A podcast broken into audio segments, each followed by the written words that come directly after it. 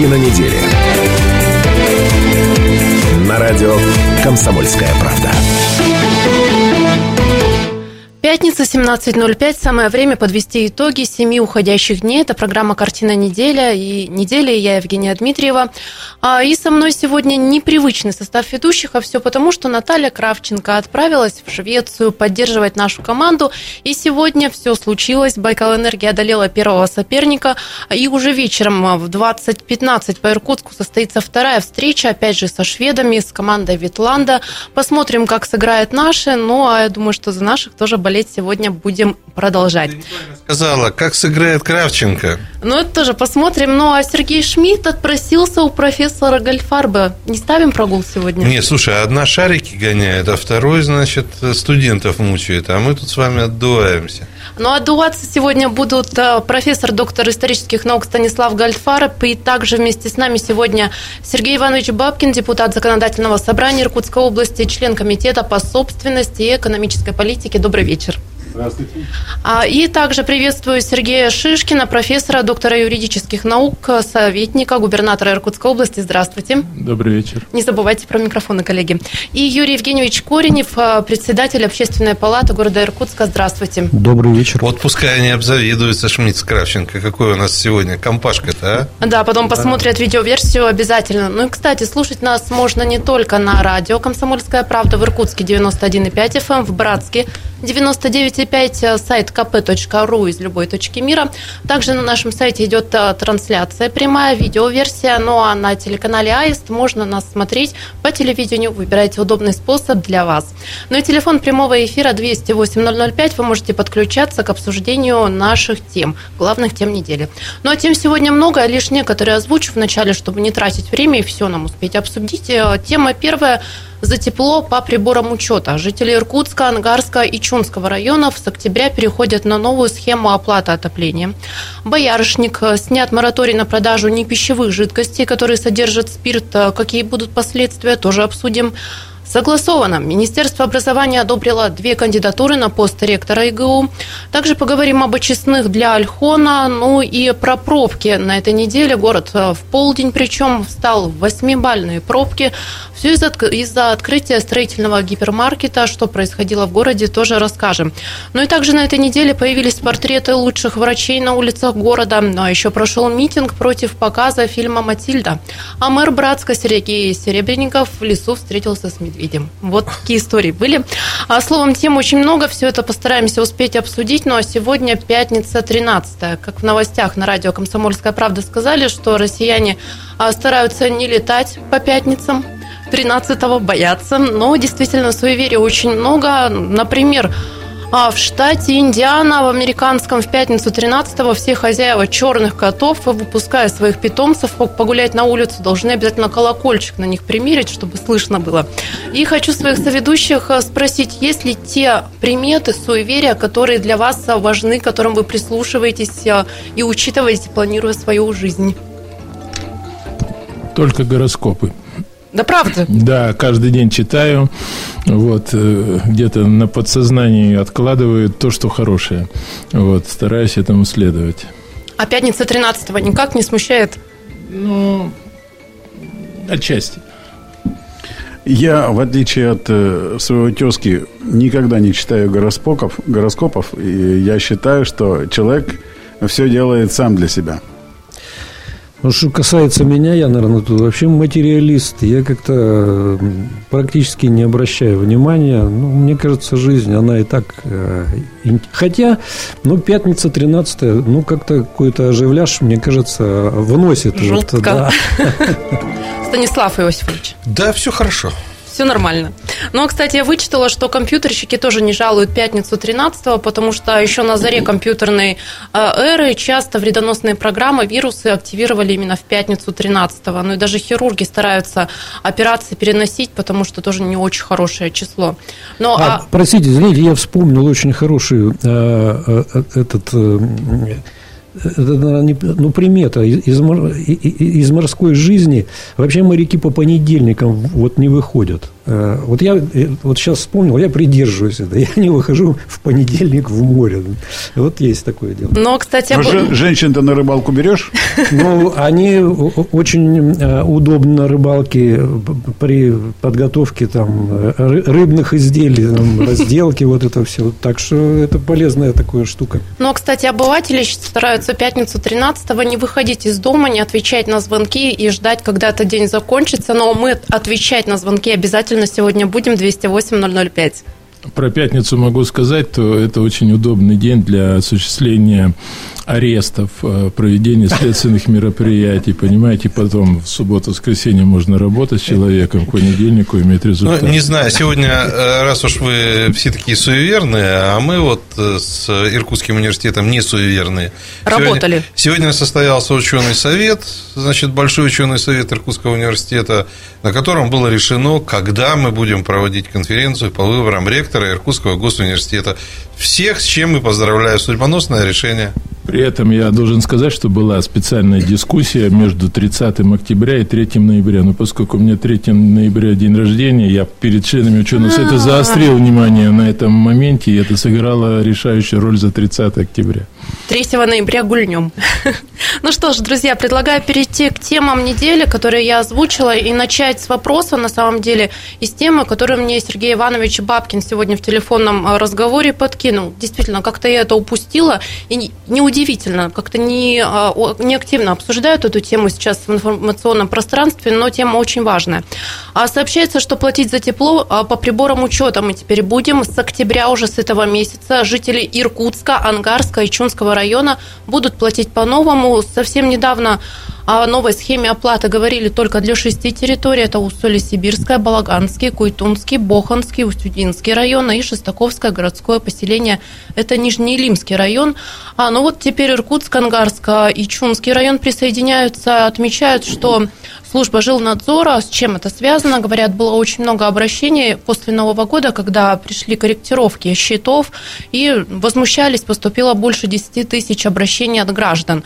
А сейчас небольшое интервью с руководителем службы государственного жилищного надзора Иркутской области Александром Проценко, а потом обсудим. Прибор учета показал фактическое его потребление. Вот он за это фактическое потребление и должен гражданин и собственник помещения и оплатить. Но не больше и не меньше. А тогда за летний период оплаты не должно быть. Ну вот такая история, казалось бы, все логично. Мы всегда говорим о том, что мы должны платить только за то, что потребили, никаких лишних переплат. А, но Сергей Иванович говорит, что могут тут проблемы возникнуть. Но законодатель позволяет э, платить за тепло как э, равномерно распределенная плата по месяцам, как так сейчас и, да, и также разрешает 9 э, месяцев э, период отопительный по факту. Чем, на мой взгляд, серьезный недостаток оплаты по факту. Платеж ноября будет порядка в 1,7 раза больше, чем обычный. Декабрь-январь порядка 2-2,5 раза. Когда э, человек платит равномерно, тем более на базе предыдущего года, он может спланировать свою финансовую деятельность. Это особенно важно для тех, у кого малый доход. То есть он знает, что нужно в месяц заплатить, допустим, там тысячу рублей, он, это у него в финансовом плане, и нет никаких потрясений. И совсем другое, когда наши пенсионеры, получая пенсию там 10 тысяч, будут э, получать увеличенный платеж. Поэтому, на мой взгляд, а, более жизненна схема, которая э, существовала до этого. Равномерный платеж по году и э, практически при нормальной работе личного кабинета в энергосбытии проблем не должно быть.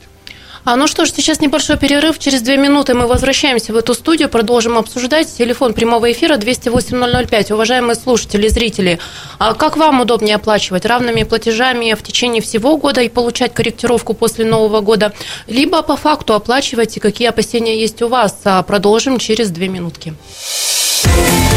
Картина недели. На радио «Комсомольская правда». Картина недели. На радио «Комсомольская правда».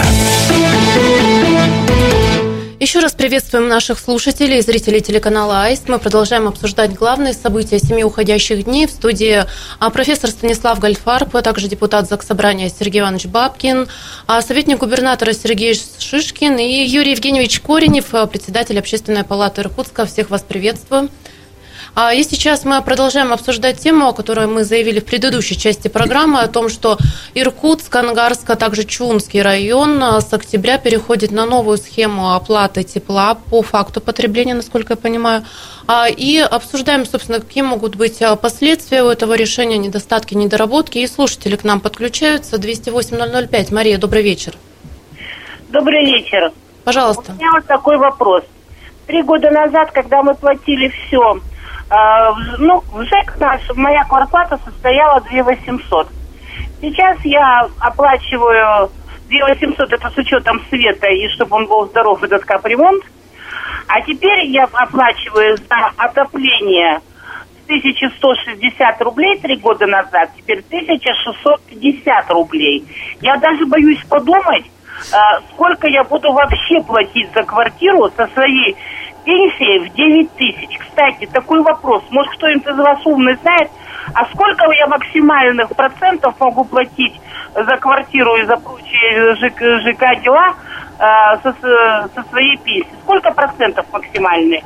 Спасибо за вопрос. Спасибо, пожалуйста. Думаю, Сергей Иванович Бабкин сможет, да, прокомментировать? Я признаю, что я не помню конкретную цифру э, ограничений, но вот при вашей пенсии я уверен, что доля платежа, она превышает, и вы можете облати, обратиться на наши социальные органы, и вам должны быть льготы. Что у меня какая-то цифра крутится, не более 30%. Да, 30% не тоже, но я просто боюсь говорить на память. Я давно не сталкивался с этой цифрой. Ну что ж, я все-таки предлагаю подключиться экспертам. Вот это нововведение, оно ударит действительно по кошелькам иркутян, потому что, насколько я понимаю, а общая сумма за год, она измениться не должна, но просто разово придется зимой выкладывать кругленькую сумму, и могут возникнуть тут вопросы. Знаешь, у меня сразу возник, э, но осадочек остался, то есть сумма будет та же, но осадочек остался, тем более, что а, действительно сложно сразу выкладывать большую сумму. Нет, и тут даже не в этом дело. Тут есть две пиковых проблемы.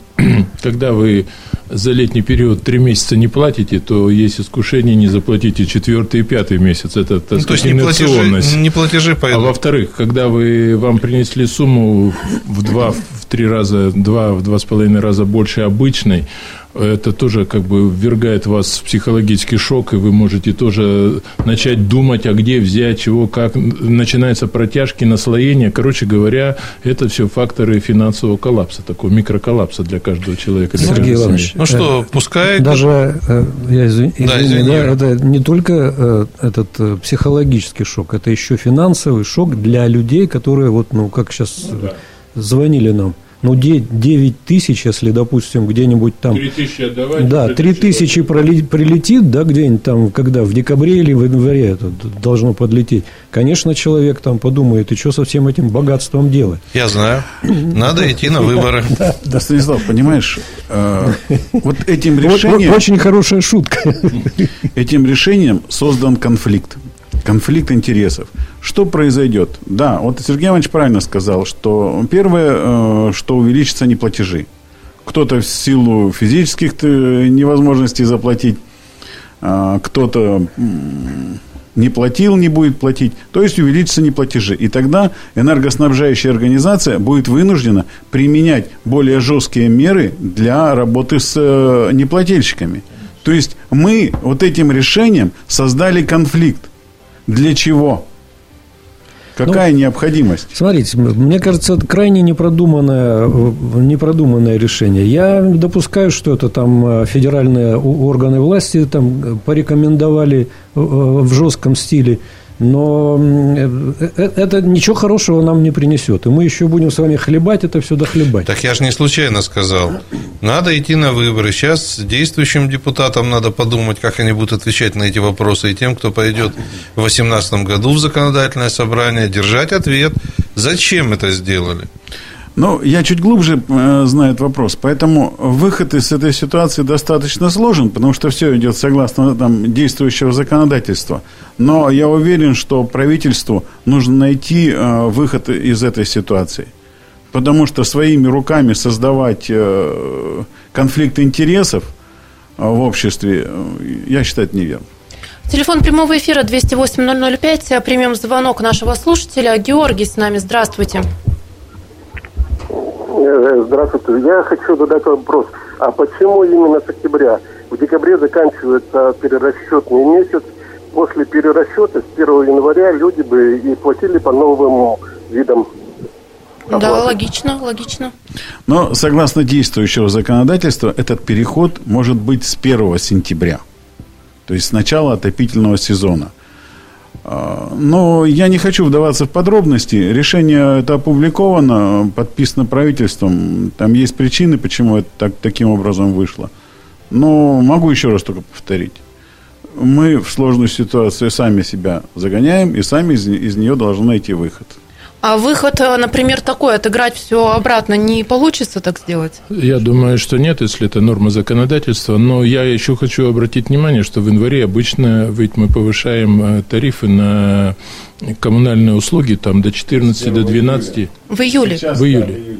Ну, раньше было, ну, то есть это тоже фактор стресса дополнительного, так сказать, вот помимо того, что будет вот, э, изменен порядок платежей. Поэтому тут много факторов действует. И тут даже дело не только в деньгах, но и вот человек э, добросовестный заплатит искомую сумму. И вот в этот момент, и вы представляете, какой человек испытывает стресс, дискомфорт, неудобство, раздражение и так далее. И поэтому, конечно, это будет тоже как-то выплескиваться в какую-то рефлексию, понимаете? И если это касается каждого, то это может и в массовидные формы какие-то превращаться, такое недовольство. А еще предоставим за микрофон нашему слушателю. Нина с нами, здравствуйте. Нина, пожалуйста. Алло, здравствуйте. Я считаю, что должны рассчитываться по факту. Сколько использовали, рассчитали сразу, и все. И никакого там стресса, я не понимаю, о чем это. То есть для вас э, не возникнет никаких вопросов, когда в декабре вы получите платежку, и там будет значительно большая сумма, чем вы привыкли? Ну, конечно, сколько израсходовали, столько и оплатите, вот и все. Ну и хорошо, страна большая. Одному так, другому эдак. Смотрите, в этом, э, в этом есть, конечно, определенная логика. Сколько там, э, значит, скушал, за столько и заплатил. Оно понятно, но коль мы с вами привыкли жить по некой усредненной э, вот, траектории, то она, конечно, гораздо будет более безболезненна. И тут надо понимать, вот хорошо у Нины есть там э, средства в достаточном количестве, чтобы это все вот просто так раз и рассчитался. А я более чем уверен, процентов 30-40 крепко задумаются. Так что тут... Еще один звонок примем, потом продолжим. Да, Евдокия Павловна, пожалуйста. А, Здравствуйте. Добрый вечер. А вот насчет, э, я неграмотный человек, но и старенький, во-первых, А вот насчет это опла- оплачивать отопление. Я, например, считаю, чтобы круглый год оплачивать, я по-простому говорю. Да, поняла. Ну, то есть, как мы раньше платили. Ну, мы с вами вы- согласны. Да, да, да. потому что это очень хорошо. А вот действительно э, принесут сумму 4 тысячи. У меня трехкомнатная секция, я сейчас плачу э, 2 тысячи 17 рублей. А, а мне принесут вдруг 5 тысяч, я где это буду брать тоже? Да, вы- логично. Вы знаете, э, я считаю, что вновь я обращаюсь к тому, что мы сами создаем себе проблемы.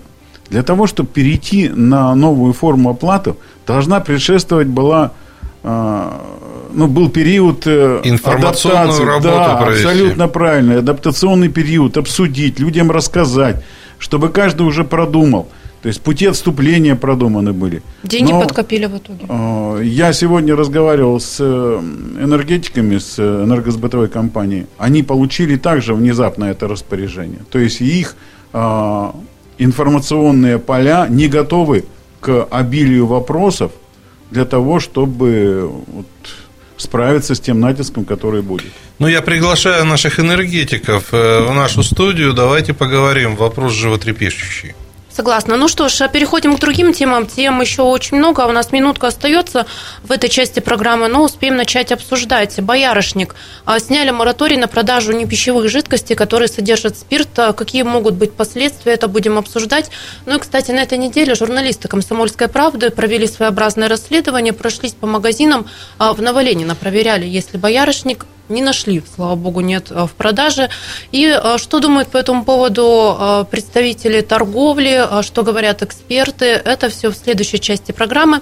А через 4 минуты мы продолжим. Я напоминаю, телефон прямого эфира 208 005.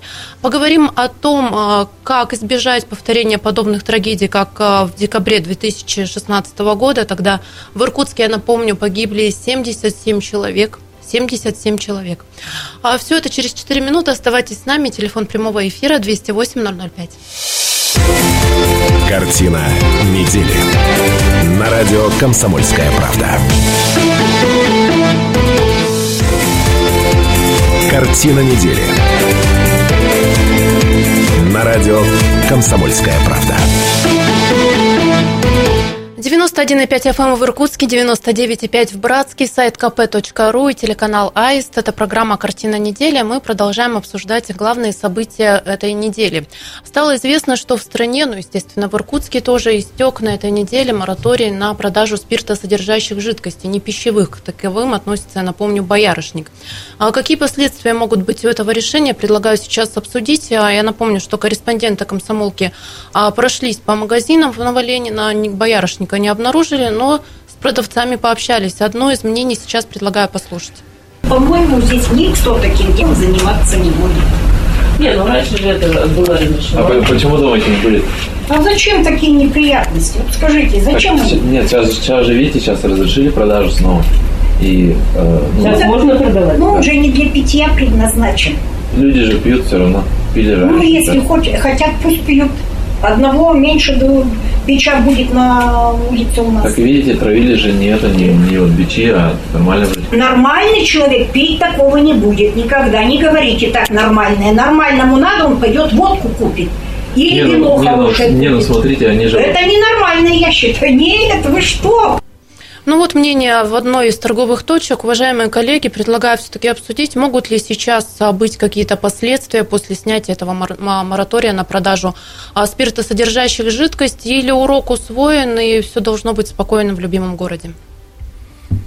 Ну, хотите, я начну. Пожалуйста. Ну, я думаю, что дай бог, чтобы ничего не случилось, но при такой свободе торговли, в кавычках, может и выстрелить. Ну, вот смотрите, в моем понимании, во-первых, тут так зашугали этим боярышником, ни один нормальный торговец вот с ним просто связываться не будет. Потому что, есть, а, а зачем? Вот э, э, это же опять какой-нибудь прибежит там с дубьем, с кольем, начнет там все переворачивать.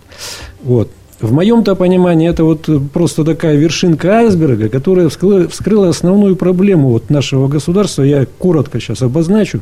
Значит, мы э, по разным причинам ушли от монополии государства на производство спирта и вообще виноводочных, не виноводочных, а спиртосодержащих изделий. Это в моем представлении величайшая глупость. И крайне зарегламентировали продажу этих изделий в розничной сети. Вы не представляете, вот я имею некоторое отношение к торговле там, э, пивом, к примеру. Это какой-то ужас. Эм, и электронная система, и марки, и акцизы, и поехала-поехала. У меня бухгалтер, вот, пардон, чуть с ума не сходит от всего этого, потому что одно друг, с другим не стыкуется и так далее. И так все торговля, да? А что нужно сделать-то? Вы взяли, вводите монополию на, на, на спирт, на его производство, и спокойно разрешаете торговать. Потому что там все лицензировано, там все отрегламентировано. Вот и так. А поэтому у нас и происходят вот эти всякие чудеса с боярышниками. Ну, а тем временем, кстати, думаю, вам будет интересно, если вы не знали, депутат Заксобрания Иркутской области Алексей Козюр 11 октября на встрече с предпринимателями озвучил изменения в свой законопроект об ограничении продажи алкоголя. Парламентарий предложил время ограничения в будние дни установить с 9 вечера до 10 утра, сейчас с 8 вечера до полудня – а вместо ранее предложенного с 8 вечера до полудня, выходные с 9 вечера до 8 утра. Вот смотрите, вот я опять о том же, да, то есть мы стараемся придушить розничную продажу э, вот этих всех э, спиртосодержащих изделий, но это бессмысленно просто. Если вы уж хотите там, ну, как в Швеции жить, ну, давайте тогда вот так вот сделаем. Вот там на крайне один магазин на всех на все. Но я не уверен, что это наш путь. Мы как-то по-другому живем. Поэтому до тех пор, пока вот мы не напридем на рациональную, в моем, пардон, представлении формулу, у нас такая все и будет продолжаться это. Знаете, я вот еще хочу что сказать. Есть страны победнее, чем мы, есть страны побогаче, чем мы. А вот, и надо просто посмотреть, как там проблема это решается. Потому что, ну, ненормально, когда, скажем, бутылка водки стоит там 460-470 рублей. Сколько она накруток проходит? Потом, я полагаю так, если в Иркутске работал завод «Кедр», который делал хорошую водку, недорогую, наверное, у нас бы меньше было вот этой вот фигни. Ну как так, в таком городе, как Иркутск, мы решились виноводочного завода с такой историей? А что, кас, что касается монополии государства, абсолютно согласен. Вот вам решение многочисленных проблем. Всегда государство должно иметь монополию на спиртосодержащие, на производство спиртосодержащие жидкости, в том числе там и вот эти вот все поливки. Тогда и деньги в казне будут. Слушатели и зрители к нам подключаются. Андрей с нами, 208-005, телефон прямого эфира. Добрый вечер. Добрый вечер, Евгений, и всем, в общем-то, сидящим в студии, э, разговаривающим на эту тему. Так вот, я хочу что сказать. В принципе, нужно сделать первый вариант. Или боярышник просто в, в, в торговую сеть не брать, чтобы, ну, действительно, вот как э, э, Гольфар сказал, не выстрелила. Или повысить на нее до такой степени цену, чтобы просто невыгодно было брать. Э, вот. А если, допустим, будут прикрывать э, ну, торговлю алкоголем, то у нас, ну, в общем-то, в Иркутске вообще очень много, так скажем, возможностей взять э, достаточно дешевый и ну, неплохой по качеству алкоголь, сам по себе это знаю. Да, спасибо, Андрей, за ваше Я мнение. еще один момент скажу. Запрещено а, рекламировать алкоголь. Как хотел сказать молодому потребителю. Как вообще потребителю донести, что водка, например, за 150 тысяч, вот такая-то, неплоха, и лучше ее купить, чем боярышник? То есть рекламы просветительской никакой нет. Вот вам еще один казус – Интересно. Оно, кстати, любопытное мнение озвучил на этой неделе руководитель Центра исследований федерального и регионального рынков алкоголя «Цифра» Вадим Дробис. Он сказал, что нужна социальная водка, как во всех странах мира, кроме России и постсоветского пространства, потому что алкоголь в Западной Европе, Америке, Аргентине, Австралии относительно уровня доходов а в 10 раз почти дешевле, чем в России. Поэтому там тройной одеколон никто не пьет, и спиртосодержащие жидкости тоже никто не пьет. И только по этой причине невозможно ничего ничего сделать, а, либо ты производишь водку по 60-70 рублей для а, социально незащищенных слоев, либо они будут пить заводские спиртосодержащие жидкости. И вот что говорит эксперт. Это легальное потребление упало. Поэтому у нас и травятся боярышником. Поэтому 75 человек и отравились в Иркутской области в декабре. Потому что легальная водка у нас в 10 примерно раз дороже для населения относительно доходов пенсии, зарплат минимальных, средних, пособий по безработице. Представьте себе, если у нас миллионов 15-17 человек каждый год пьют нелегально суррогатную продукцию, а отравятся насмерть там, ну, 11-12 тысяч. Каждая смерть трагедия, но для этих людей это где-то далеко. Вот встряхнула всех иркутская трагедия. Государство пытается ловить. Бесполезно. У нас уже сайт Росалкогорегулирования напоминает сайт криминальной хроники. То есть там каждый день ловят крупные и средние кустарные производства. Пока водка не будет стоить в 4-5 раз дешевле легальная, эти люди будут продолжать травиться.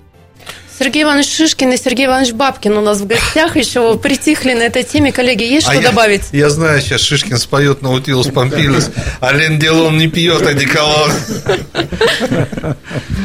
Но я согласен с коллегами. На мой взгляд, выход, э, кардинальный выход, это монополия э, производства спиртосодержащего и установление тех правил игры, которые позволят все систематизировать.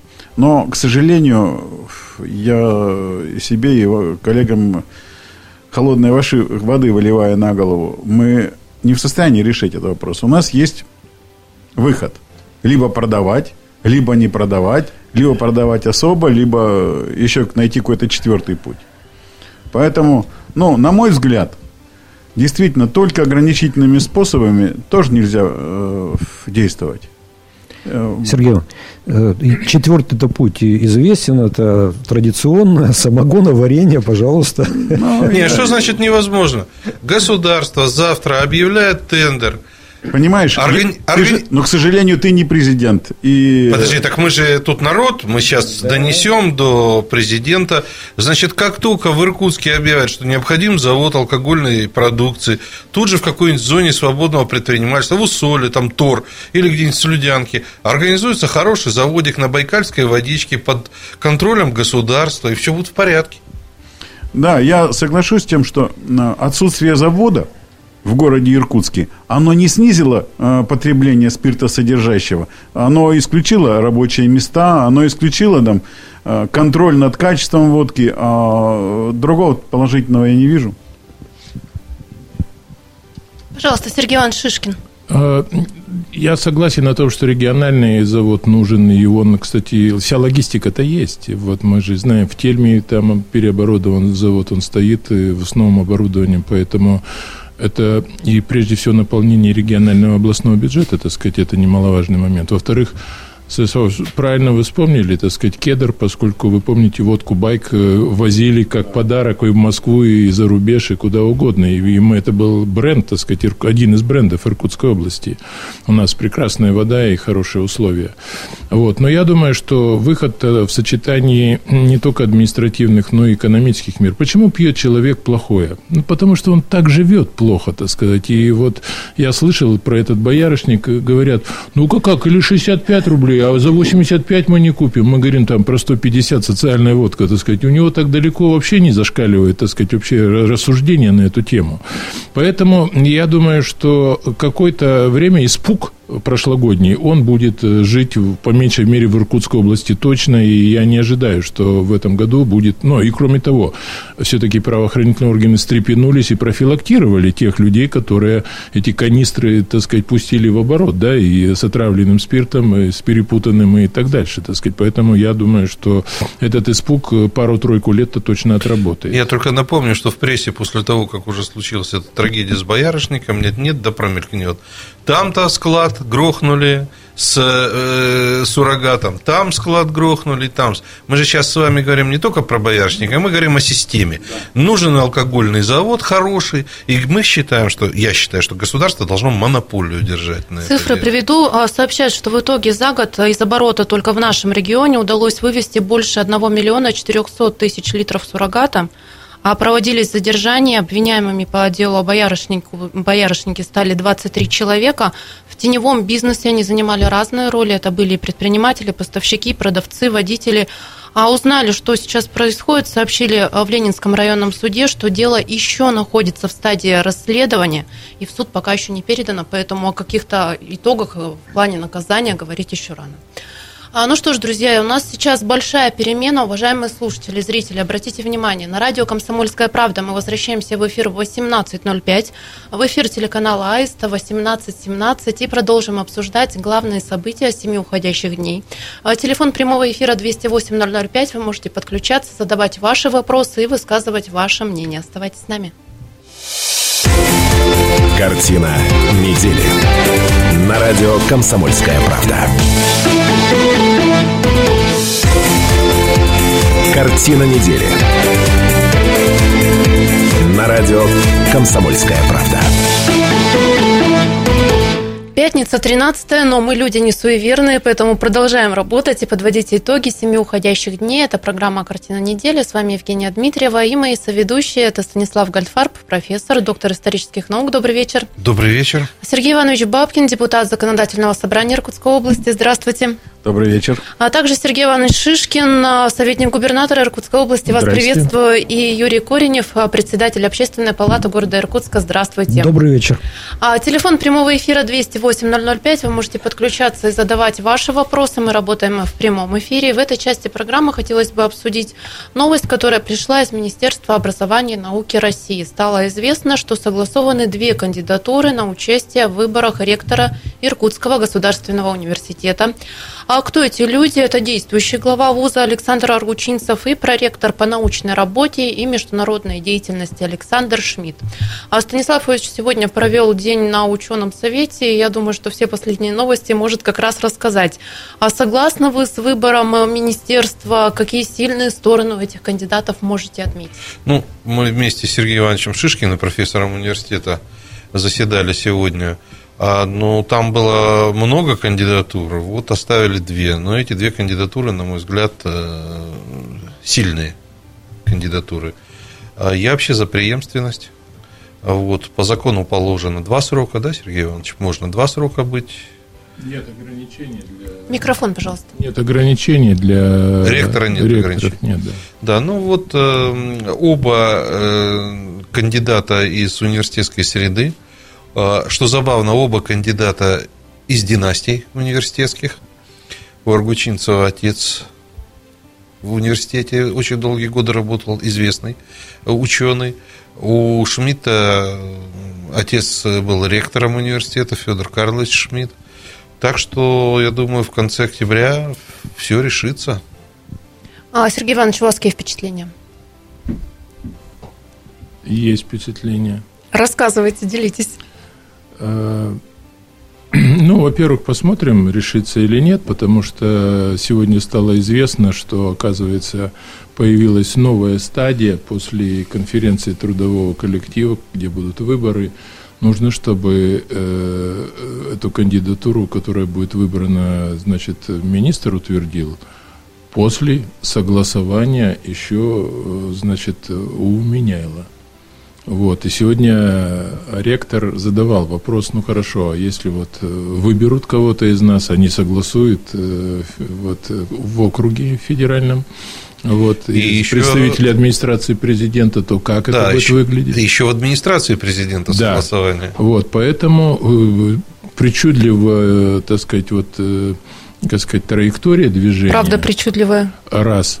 Во-вторых, мы сегодня узнали, что ряд э, университетов не рекомендовали ни одного человека, и таких, кажется, было 10 университетов там, вот, это два. То есть происходят какие-то для меня лично непонятные вещи. Все это говорят как о политике какой-то в связи с выборами президента и так далее.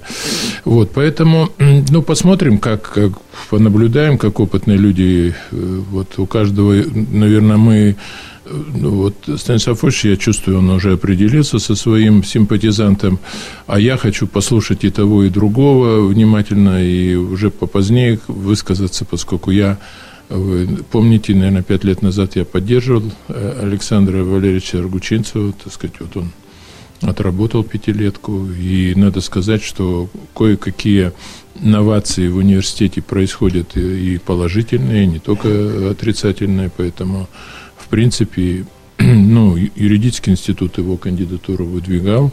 Вот в начале лета, ну, поэтому посмотрим. Я считаю, что, в принципе, какого-то коллапса или каких-то неприятностей я в университете не ожидаю, в связи с тем, что у нас появились...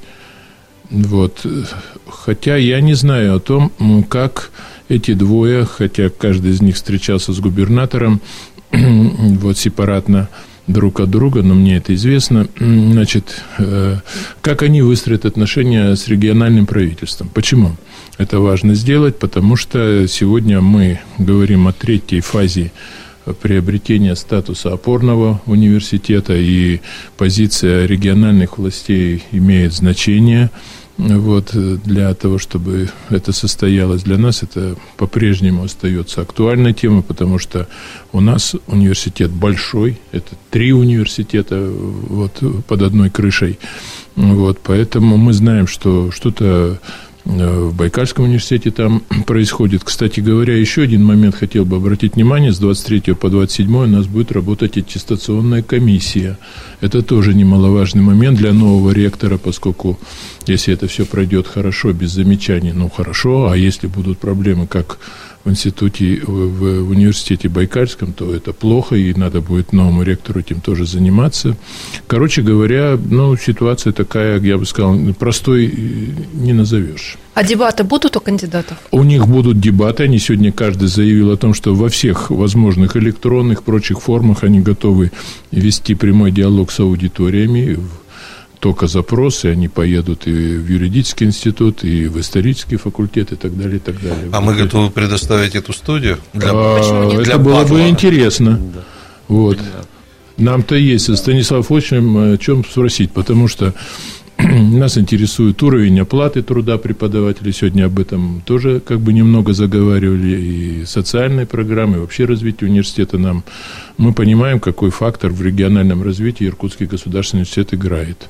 А вот, Сергей Иванович, вот э, я как человек, не погруженный э, в атмосферу э, госуниверситета, ну как вот просто как гражданин города Иркутска, я считаю, очень эм, просто необходима вот эта вот эм, история с, с опорным университетом для нас, для всех важно, потому что, ну, кандидатура, допустим, для меня того или другого, ну, как-то это нелепо, допустим, рассуждать. А вот смогут ли они получить вот этот статус опорного вуза, вот это, конечно, было бы здорово для всех. Поэтому, мне кажется, тут упор-то вот как- как-то вот в этих э, э, ну, выборах там э, должен быть, ну, в моем, опять же, понимании, сделан вот на, на этот аспект. Я тоже думаю, нюансы вот их программах будут, и вопросы каверзные ожидает и один, и второй. Ну, например, я думаю, что наверняка вспомнят и припомнят увольнение Алексея Петрова, так сказать, вот э, действующим ректором и прочее. То есть, ну, есть моменты, которые, ну, зацепили ну, Ботанический сад. Ботанический вспомним. сад, да, как мы трудно разруливали да, эту да, ситуацию, да, да, так сказать. Поэтому, как бы, мы же знаем, что простоты в этом движении нет. Ну, я думаю, что и один, и второй готовы к такой остроте. Я хотел бы подчеркнуть самое главное, может быть, подведя итог этой теме, что в университете все идет своим ходом, э, деятельность не прерывается ни на заседание комиссии, которая приедет, ни на выборы. Университет – это такая э, э, живая материя, что очень много зависит вот именно от этого духа, как бы вы его а, значит, э, кто-то верит в него, кто-то не верит, но это альма-матер. Это очень большая организация, и я думаю, что роль ее все больше и больше будет повышаться, и люди разумные, и мы выберем хорошего ректора.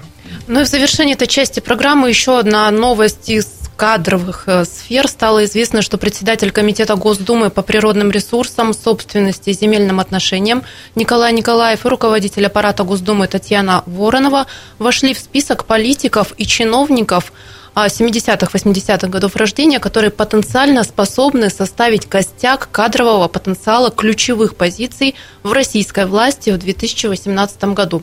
Тоже, думаю, стоит э, поздравить э, политиков, потому что, ну, почетно. Я еще э, отмечу, ну, мы вообще любим вот Сергей Ивановичем циферки анализировать и придаем значение каким-то нюансам. Под номером 8 в этом списке Николаев и под номером 11 Э, Татьяна Воронова. Так что это высокая часть списка. Да, ну а сейчас небольшой перерыв. Мы возвращаемся в эту студию через две минуты и продолжим обсуждать главные события недели. Оставайтесь с нами. Картина недели. На радио «Комсомольская правда». Картина недели. Радио «Комсомольская правда». Это программа «Картина недели». Мы продолжаем обсуждать самые интересные и важные новости уходящих семи дней. В студии Евгения Дмитриева и мои соведущие сегодня это Станислав Гальфар, профессор, доктор исторических наук. Добрый вечер. Сергей Бабкин, депутат Законодательного собрания Иркутской области. Добрый вечер. А Сергей Иванович Шишкин, профессор, доктор юридических наук, советник губернатора Иркутской области. Добрый вечер. И Юрий Коренев, а, председатель общественной палаты города Иркутска. Здравствуйте. Еще раз здравствуйте. А, телефон прямого эфира 208 005. Пожалуйста, подключайтесь. А, принимаем ваши вопросы и мнения в эфире. А, ну а мы добрались до темы, которую я тоже в начале программы анонсировала. Назвала так ее «Кодово чистая вода». А, прочитала на этой неделе, что разрабатывают частные компании по поручению правительства э, Иркутской области очистные сооружения, которые должны разместить на Альхоне. А год экологии 2017 таковым объявлен, я напомню. Ну и тема важная, потому что периодически в новостных а, сводках мелькают тревожные а информация о том, что загрязняется Байкал, сбрасывают стоки неочищенные, турбазы, ну и прочие нарушения встречаются. А Сергей Иванович Бабкин а, курирует проект партии «Единая Россия», который так и называется «Чистая вода». А все-таки удается нам на Байкале эту чистую воду сохранять или все-таки проблемы эти так быстро не решить? Ну, я думаю, здесь нельзя ограничиваться только Байкалом. Угу. Ведь э, значение чистой воды для нас, для всех, из тех, кто состоит на 80% из воды, ну, дальше и продолжать не надо. А, я очень сожалею, что а, ранее начатая федеральная программа федеральная программа «Чистая вода» несколько э, сократилась. И сегодня этот проект э, в основном работает под флагом региональной власти. Э, но, тем не менее, вот я могу привести несколько цифр для понимания. Областной бюджет этого года на эту тему было направлено чуть больше 600 миллионов рублей. И плюсом к этому – правительству области удалось увеличить на 1 миллиард из э, федерального бюджета. Чисто для очистных сооружений города Иркутска, правого города. Эти 600 миллионов, ну, чтобы понятно было, насколько это много, мало. Вот, мы э, собрали все предложения э, со всех территорий Иркутской области, что нужно сделать, а, для того, чтобы вода стала чистой во всех наших домах. А, насколько я помню, там свыше 2000 предложений на общую сумму, превышающие 20 миллиардов рублей. Ну, понятно, что, наверное, за один раз это э, первоочередное. Понятно, что таких денег э, сразу же не будет. Ну, теперь вы уже соотносите те 600 миллионов, которые я сказал, миллиард. В следующем году а, в бюджете заложено вот э, до принятия ну, где-то такая же цифра в областном бюджете, и мы предполагаем чуть больше там, миллиарда э, получить из э, федерального бюджета. Плюс какие-то деньги э, должны дать и частные инвесторы. Сергей Иванович, а меня что-то где-то я слышал, что вроде э, Росатом как-то подключаются к этой, и вам ничего не известно по этому поводу? Нет, я такой информации не имею но я, я откровенно говоря, сбил, сбился с мысли. А, Мы говорили об объемах финансирования по да. этому проекту. Я хотел э, сказать, что не только, вот в понятие чистой воде не только материальные затраты. Ну, что такое материальные затраты? Это там покупка какого-то оборудования, строительство э, насосных и прочее, прочее. Плюс ко всему есть еще и нематериальная Э, вещи, которыми занимается Министерство природных ресурсов, там тоже достаточно большая э, работа проведена. Я думаю, что здесь и разные партии, э, другие некоммерческие объединения участвовали. Но, в частности, вы знаете о проведенном форуме там, о Байкале. Водный форум. Да, да? водный форум, угу. да. Что меня радует? Радует то, что правительство сегодня тратит достаточно большие деньги – на формирование проектов. Ведь только наличие хороших э, проектов позволит в будущем решить эту проблему достаточно глубоко. Давай конкретно, раз в Единая Россия, что будет? Что Колонки будет? новые, или Байкал сливать перестанем в воду. Листвянки-то когда-нибудь победим вот эту да, всю беду. Да, да, да. Бесствянки сейчас э, разрабатывают проекты. Я думаю, что с следующего года, ну, наверняка что-то начнутся делать.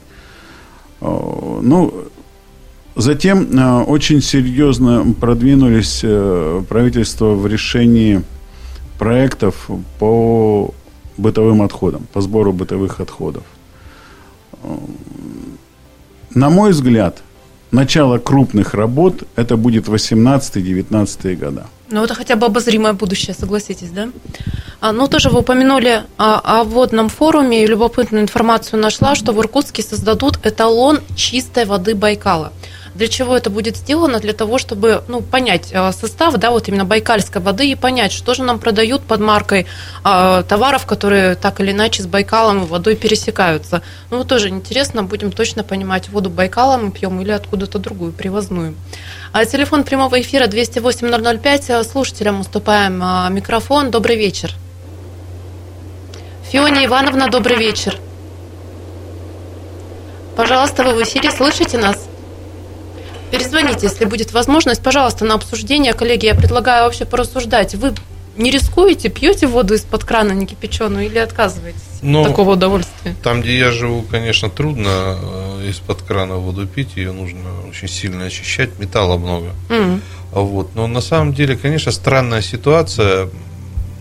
Почему во многих районах, я имею в виду, вот там, где нету этих промышленных предприятий, а у нас их мало где вообще-то, в принципе, осталось, кроме крупных городов, почему там проблемы с водой? Я не могу понять, неужели так сложно пробурить эту скважину? Вот всегда, когда говорят о миллиардах, о миллионах, мне кажется, что я бы за эти деньги вот все бы уже построил и провел бы. Очень много скважин. Триллионы. Ну, в конце концов, на самом деле. Ну, на самом деле, это непростой вопрос. Но, к примеру, вот я помню, несколько лет были обнажены водозаборы по реке Ангара, вот, например, там в районе Свирска, да. То есть вода обмелела, и они поднялись из других уровней и стали забирать воду а там с поверхностных, а там, понимаете, течет не весь что. И поэтому под- водоподготовка была целой проблемой. Мы, например, тоже ведь два города сидим на маленьком водозаборе здесь, да, в Иркутске, и Шелихов и Иркутск. Это тоже, кстати, проблема. И, они- и вы помните, сколько шума было, когда чуть повыше там стали отводить земли под э, застройку, да, без соответствующих сливов и прочее, так сказать. Это тоже как бы тема такая была большая. То есть вы помните нефтяной разлив в районе Терети? Люди пьют до сих пор воду, так сказать, из э, горизонтов, которая э, поражена вот э, нефтяными какими-то следами и прочее, так сказать, и так дальше, и так дальше. То есть на самом деле парадокс состоит в том, что Иркутская область гидроресурсами богата чрезвычайно. Но вы заметите, как сформулировано законодательство. У нас сегодня ведь в местном регулировании только дождевые лужи. Все остальное, так сказать, это либо федерация, так сказать, либо это ЮНЕСКО, либо еще какой-то, так сказать, какие-то такие уровни огромные. Вот. И поэтому вот без хозяина это все остается. А посмотрите, доступ к водным объектам. У нас сегодня все загорожено заборами, так сказать. Это, это же тоже целая как бы тема, так сказать. И так дальше, и так дальше. Но проблема в том, что когда пить нечего будет, поломают и вынесут эти заборы. Это правда. Это первое. И второе. У школе мы говорим о Байкале, о Китае, и Байкал 6, 60, э, одна шестая часть э, питьевой воды, то слушайте, ну давайте кроме газовой трубы прокинем из Байкала трубу для воды. А тут сразу все патриотами нет. делаются и Вот. говорят, не, не дадим Нет, для ни себя- литра. Нет, для себя-то можем, для себя. Ну а почему в Китае? Вот Байкал и Я- так у нас обмелел. Да Куда я мы говорю, еще с тобой для себя будем? прокинем туда А. трубу. Да, не китайцам, сами будем деньги зарабатывать. Ну что ж, 208-005, телефон прямого эфира. Валентин Федорович к нам присоединяется. Добрый вечер. Добрый вечер гостям и, Женечка, тебе. Спасибо. А, Вы знаете, вот очень тревожная обстановка на Иркутском водохранилище по воде. Мне кажется, Женя, вы сообщали, и по телевидению иркутскому был сюжет, что ну, вчера вот буквально говорили, что в заливе штаны или какая-то там бухоточка на Иркутском водохранилище есть, это 12 километр, образовался, как это называется, ну... Причал, причал. Причал, причал, причем неразрешенный, самостройный. Э, И он такой уже достаточно приличный, там 50 уже бортов могут при- э, парковаться, и еще место есть. А вот как-то не заметили люди, что это когда это началось. И сейчас вот тоже какой-то добродетельный гражданин позвонил куда-то, журналистов в курс дела ввел, и началась, в общем-то, я считаю, правильная кампания, что надо разбираться. Э, Вот само праздство какое-то у нас, понимаете, как будто власти у нас нет. А еще мне вспоминается, вот, ну, может быть, недели три назад, в этом же месте по э, водохранилищу спускалось большое маслянистое пятно, или как его назвать, Да, Валентин Федорович, прошу прощения, у нас сейчас небольшой перерыв. Мы продолжим через 4 минуты обсуждать в том числе эту тему. Картина недели. На радио «Комсомольская правда». Картина недели. На радио «Комсомольская правда». Выходим на финишную прямую. Это последний блок программы «Картина недели», поэтому успеваем обсудить главные события уходящих дней. Событий было очень много, но ушли мы на перерыв. А принимая звонок нашего слушателя Валентина Федоровича, пожалуйста, не успели вы досказать свое мнение, историю Прошу. А вот э, можно я здесь? Значит, смотрите, вообще чистая вода, э, в том числе на Байкале, э, ну, как, впрочем, и в скаженах и так далее, это, конечно, такое, можно э, очень долго разговаривать. Я вот просто один маленький-маленький применчик хочу э, из этого э, вычленить, да, он очень любопытный. Вот пятно там нефтяное. Э, смотрите, у нас на озере Байкал – и, э, э, и на реке Ангаре нет ни одной заправочной станции. Кроме МЧС, который себе поставила, да? Браво им и хорошо, туда можно подойти. За... Но это же смешно, понимаете? А на территории Иркутска невозможно заправиться. Легально я имею в виду. На Байкале нет ни одной заправочной станции. А сотни, вернее, тысячи пароходов там и кораблей, и, маломар... и э, маломерных, маломерных судов, они же все заправляются. Как? Вот они тащат несчастные эти люди, канистрами заливают. Как ты из канистры зальешь? Конечно, все прольется. И, и вот это вот, э, и нет решения. Нельзя, нельзя поставить, почему? Потому что Закон природ, природа, охранная зона, все, точка. А как? Ну, вот такие смешные вещи. И так много, много, много чего. Да, пожалуйста, слушателя принимаем в эфире Валентин Федорович. Так я вот закончу. Шло это огромное маслянистое пятно синего цвета с отвратительным запахом, который люди просто не выносили. Может быть, это вот э, эти, кто дебаркадер этот устроили, э, пустили какую-то эту вот э, гадость. В общем, Сергей Иванович Бабкин, вам, как нашему народному заступнику перед властью, ну, надо обязательно разобраться в этом деле. Но это же недопустимо со всех сторон. Полное самоуправство. Государство в государстве получается. Спасибо, Валентин Федорович. Хорошо, я услышал этот э, вопрос. Но это как раз говорит о том, что э, вопрос чистая вода, это он слишком многогранен. То есть, когда мы говорим о чистой воде, мы должны говорить и о лесе. Потому что каждое дерево держит э, около трех кубов воды. Э, мы теряем лес, мы теряем воду. Затем э, в каждом э, населенном пункте существуют колодцы или там э, скважины. Ведь мы эти колодцы и скважины сами уничтожаем, совершая, ну, мягко говоря, там, преступления. Мы делаем выгребные ямы, но не замкнутые. То есть э, все это уходит в воду, и в конечном итоге мы сами же это пьем. Затем вспомните наши леса э, замусорены. Ведь на одних только приездах э, волонтеров мы никогда не очистим ни Байкал, ни наши леса. Это многое зависит от нас. Но это речь о неком экологическом сознании. Мы за эфиром вот спорили, можно ли его воспитать. Опять вообще? вот мы все время пытаемся что-то воспитать. Но, понимаете, без экономики никогда ничего не бывает, в том числе и воспитание. Раздайте лес людям, деревням, поселкам, сдайте им в столетнюю аренду, чтобы они могли его использовать и получать оттуда доход. Так было до революции. Кравченко, привет. Шмидту тоже, это исторический экскурс. Например, хомутовское селение до революции получило участок леса. Сами они дрова там не заготавливали. Но соседнему выселку. Дров не хватало, они сдавали в аренду этот лес и смотрели за ним, понимаете? А мы все время пытаемся, значит, э, возвать к совести. А у человека так, между прочим, кроме того, что у него совесть есть, ему нужно есть, пить, кормить, добывать э, и так далее. Очень много всяких разных потребностей существует. Вот хорошо, когда это все вместе стыкуется. Экономика и воспитание. Но на воспитание надо больше денег тратить. Любопытное мнение. Телефон прямого эфира 208-005. Вы также можете подключаться. Не знаю, мои коллеги соведущие есть что добавить или идем дальше по темам? Голосуем. Дальше. Дальше, Дальше идем. пошли. На этой неделе Иркутск встал в чудовищную пробку. 10 числа открылся крупный строительный супермаркет. Многие ждали этого события, потому что, говорят, там все очень дешево а по сравнению с другими а, магазинами. Но пробки восьмибальные в середине дня.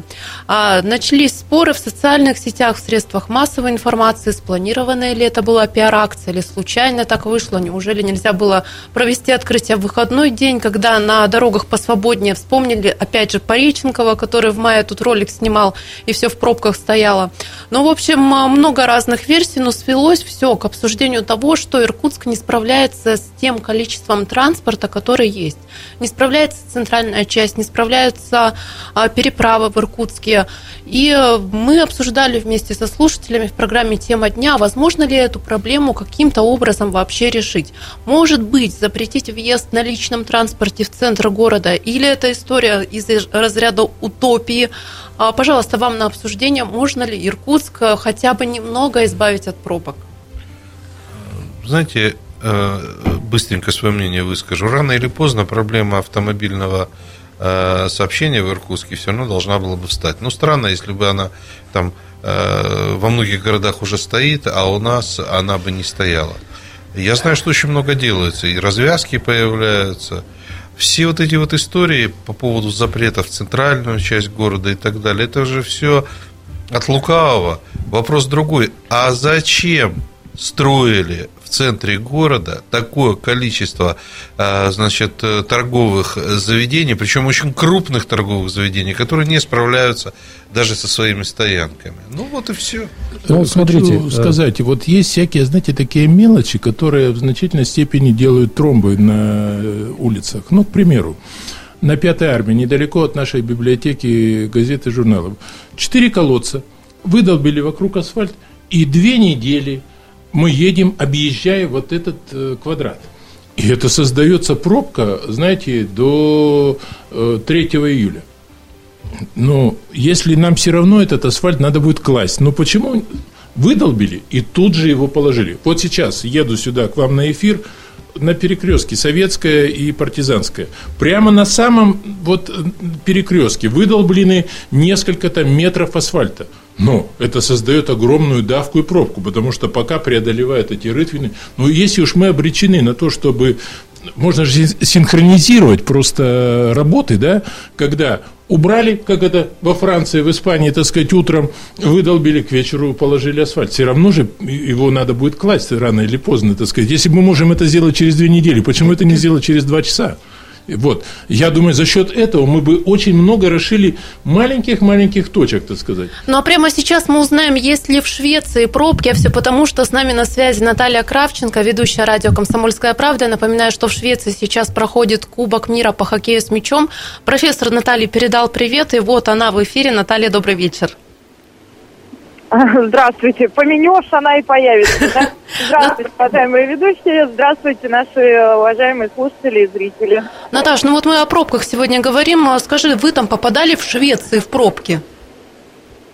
Здесь все по-европейски скучно и предельно дисциплинировано. А эта дисциплина, наверное, еще и от того, что колоссальнейшие штрафы за любое нарушение правил дорожного движения. Поэтому все соблюдают правила, и особенно пробок здесь нет. А, Кубок мира разыгрывается в городе Сандвикен. А, Живем мы в городе Евле. Это небольшие городочки, а, поэтому дороги здесь прекрасные, пробок нет. Добираемся из арены в отель и обратно без э, заторов дорожных. А как наша команда себя чувствует? Во-первых, поздравляет нас а, ребят с первой победой. Сегодня вот буквально через а, час с копейками будет вторая встреча. Как настроение, атмосфера? Делись впечатлениями. Делюсь впечатлениями быстренько, да. И, дорогие иркутяне, поклонники русского хоккея, честно говоря, я изумлена. Вы знаете, что наша команда обескровлена, наши лидеры Иванушкин и Егорыч травмированы.